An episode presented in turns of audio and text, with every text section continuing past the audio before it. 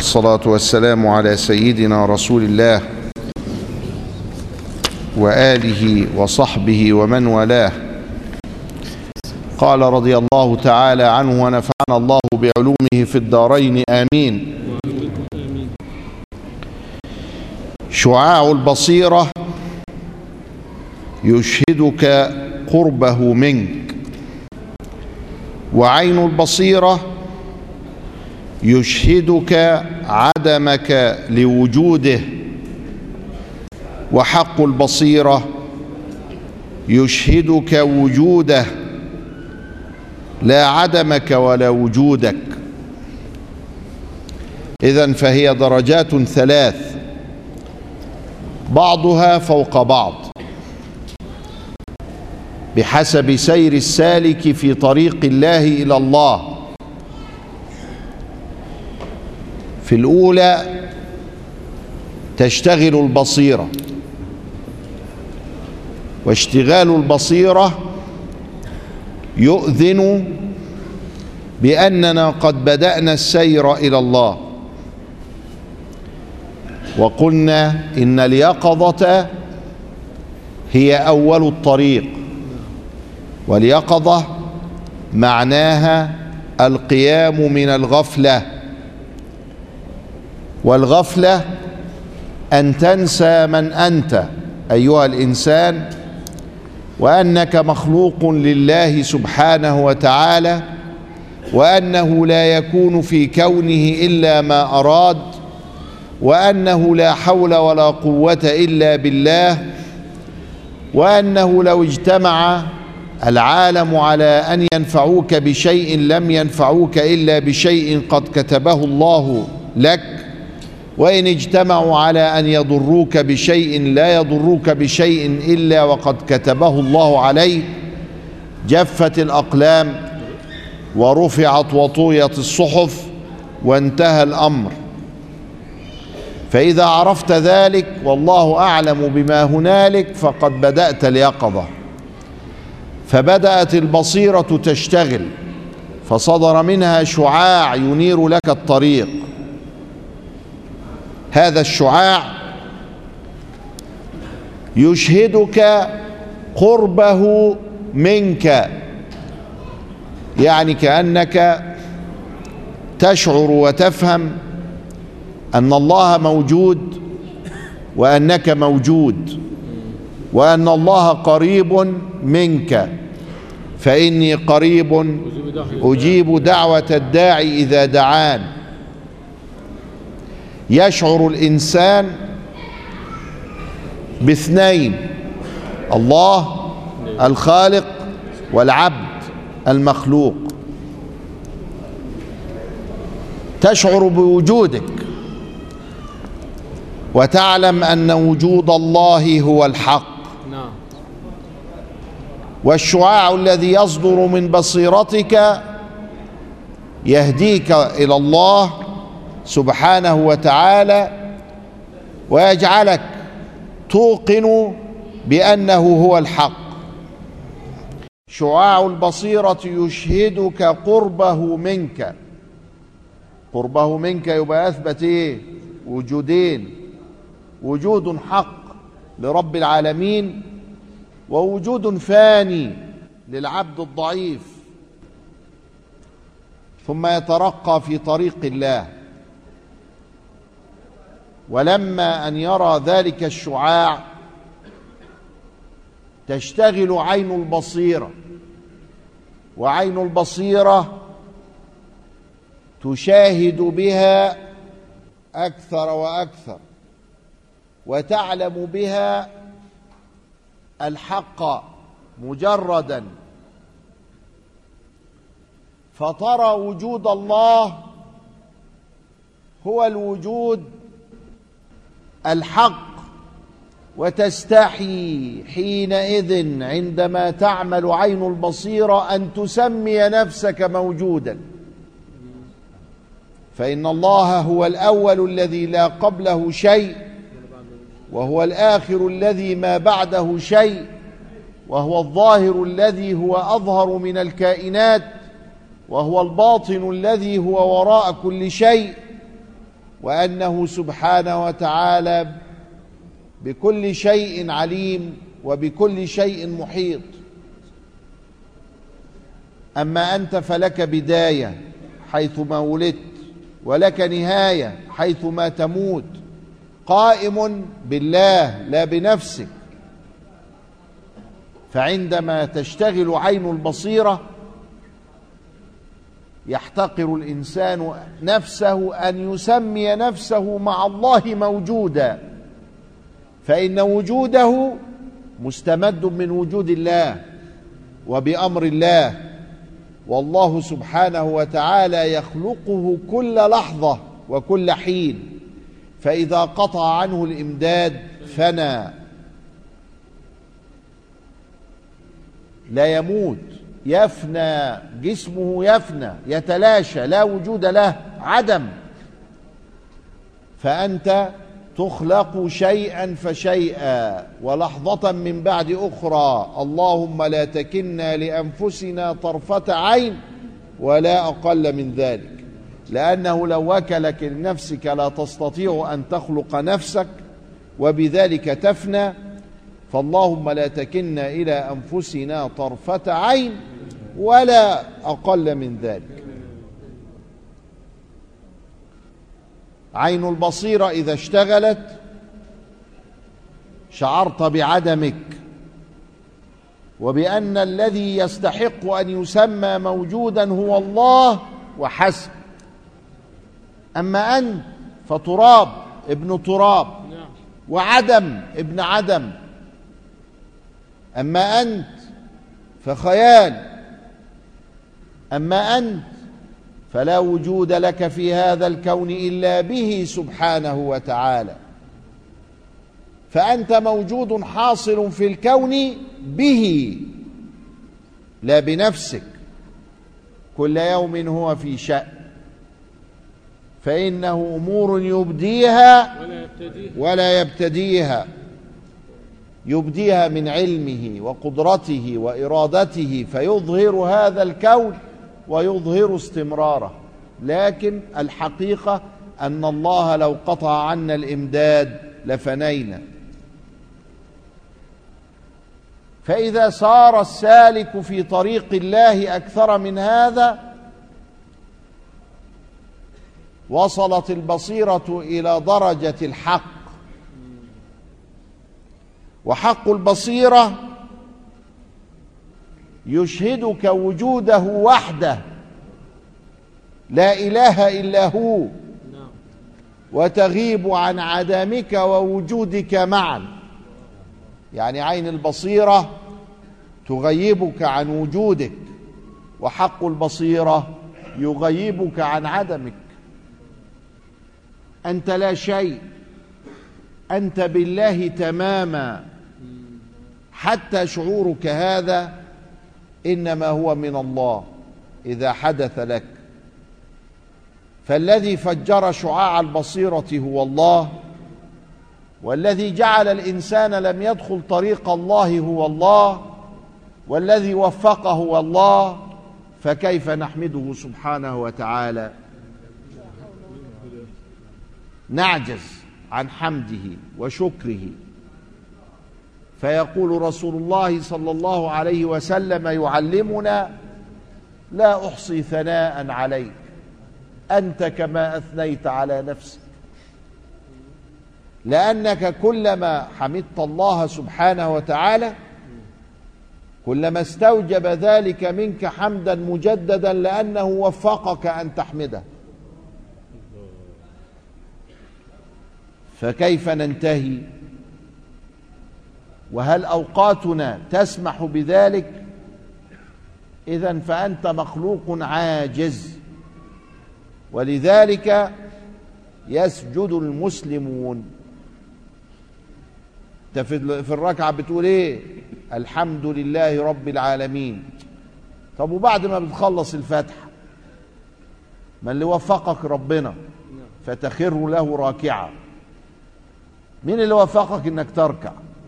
الله فتخر له ساجدا.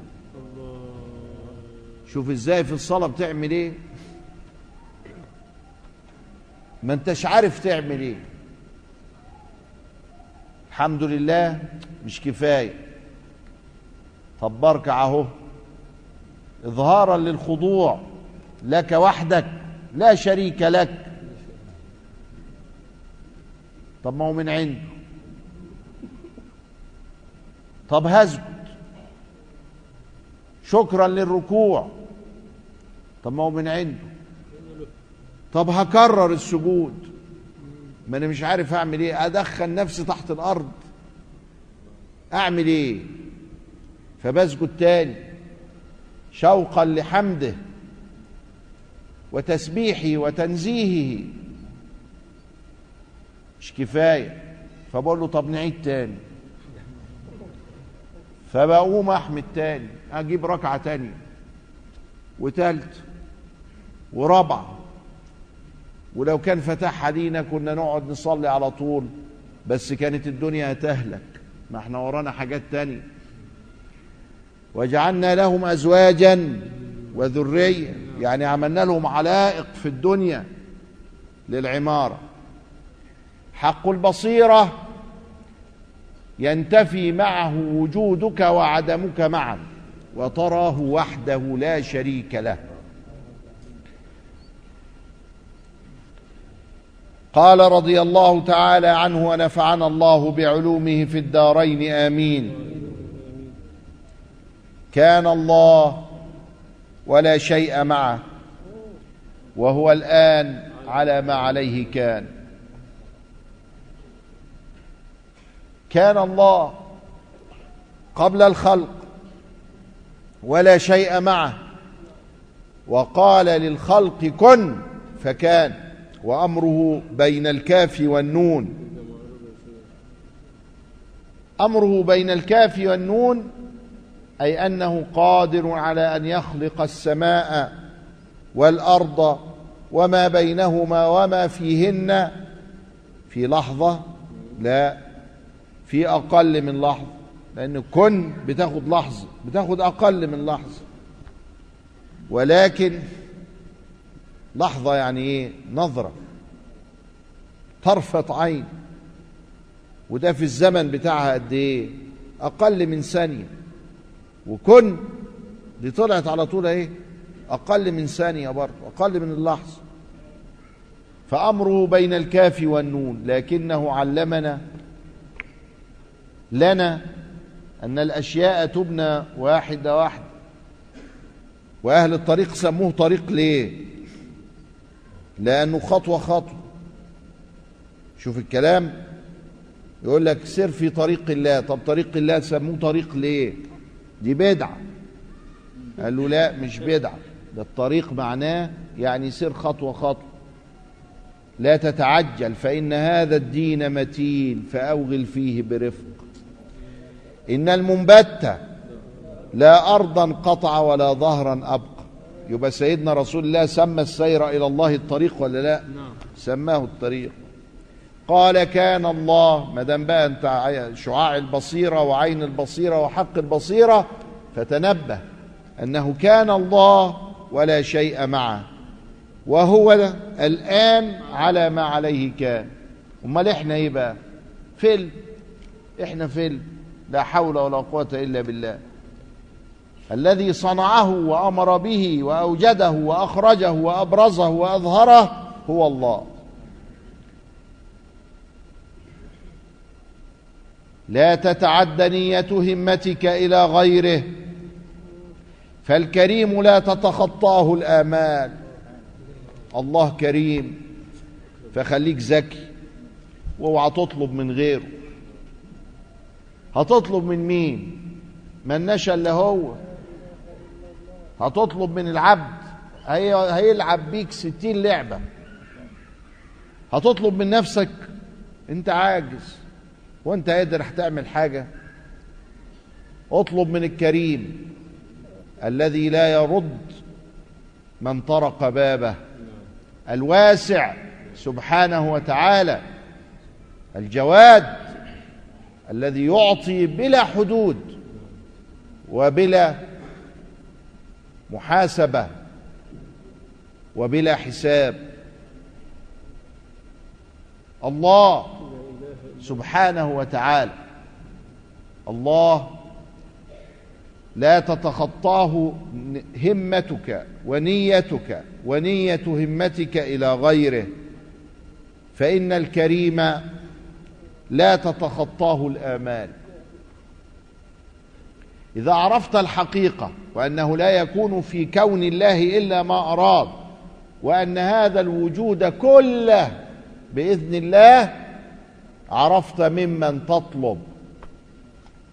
فإذا كان الله قد قدر بعض الأرزاق فهو فعال لما يريد لكنه كريم.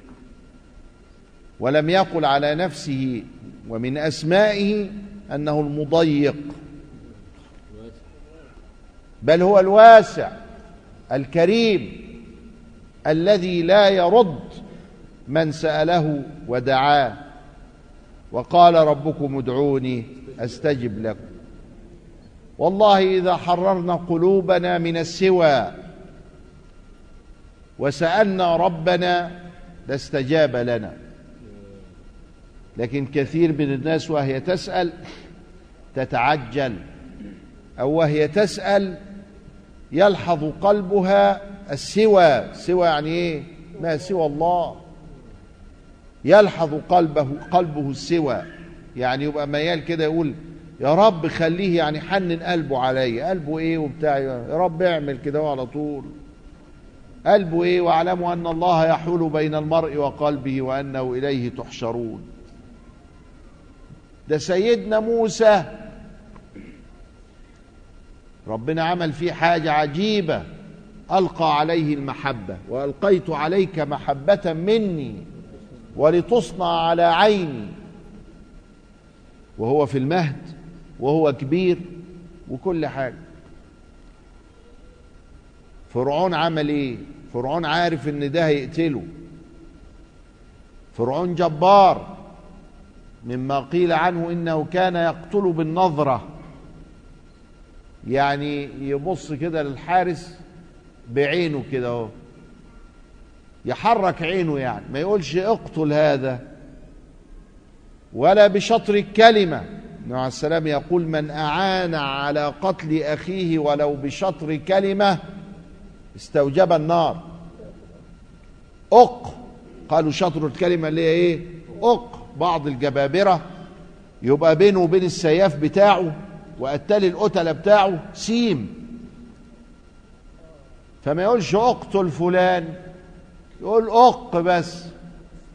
قال بيقول لك فرعون ما كانش يقول أق كان يبص بس. يجوا على طول قاتلينه خلاص عرفنا الجبار ده جبار أهو متكبر. عاتي كافر. ولما يشوف سيدنا موسى يقول له إيه؟ ألم نربك فينا وليدا؟ ولبثت فينا من عمرك سنين. وفعلت فعلتك التي فعلت وأنت من الكافرين. الله أنت أنت هتكلمه ولا إيه؟ ما تقتله. مش قادر. واعلموا أن الله يحول بين المرء وقلبه. وألقيت عليك محبة مني بصص له كده بيحبه. تحبه ليه؟ اقتله. ده هيقتلك. ده انت جبار. مش قادر. بيقول له يا ابني مش كده. الله. الله. إيه ده؟ ألم نربك فينا وليدة وده كلام فراعنة ده كلام واحد بيلوم ابنه. وكمان وفعلت فعلتك التي فعلت ده انت وراك قضية.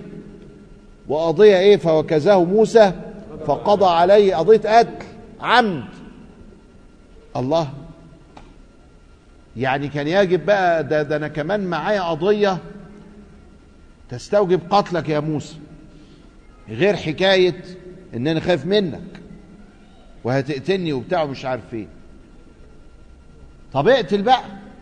لا. ألم نربك فينا وليدا؟ ولبثت فينا من عمرك سنين. بيقول له يا أخي العشرة ما تهونش إلا على ابن الحرام. الله الله الله الله. إيه ده؟ إيه الكلام ده؟ الكلام ده جاي منين؟ جاي ممن حيل بينه وبين قلبه.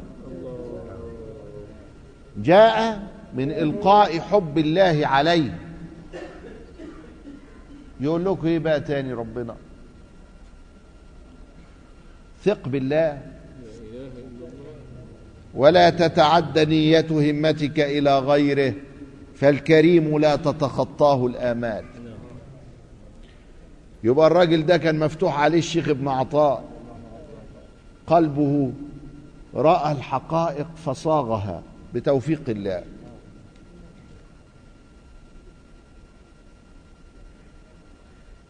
حرام على من وحد الله ربه وأفرده أن يجتدي أحدا رفدا.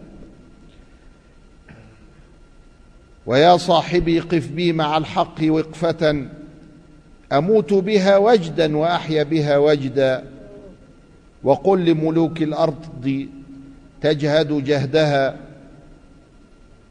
فذا الملك ملك لا يباع ولا يهدى.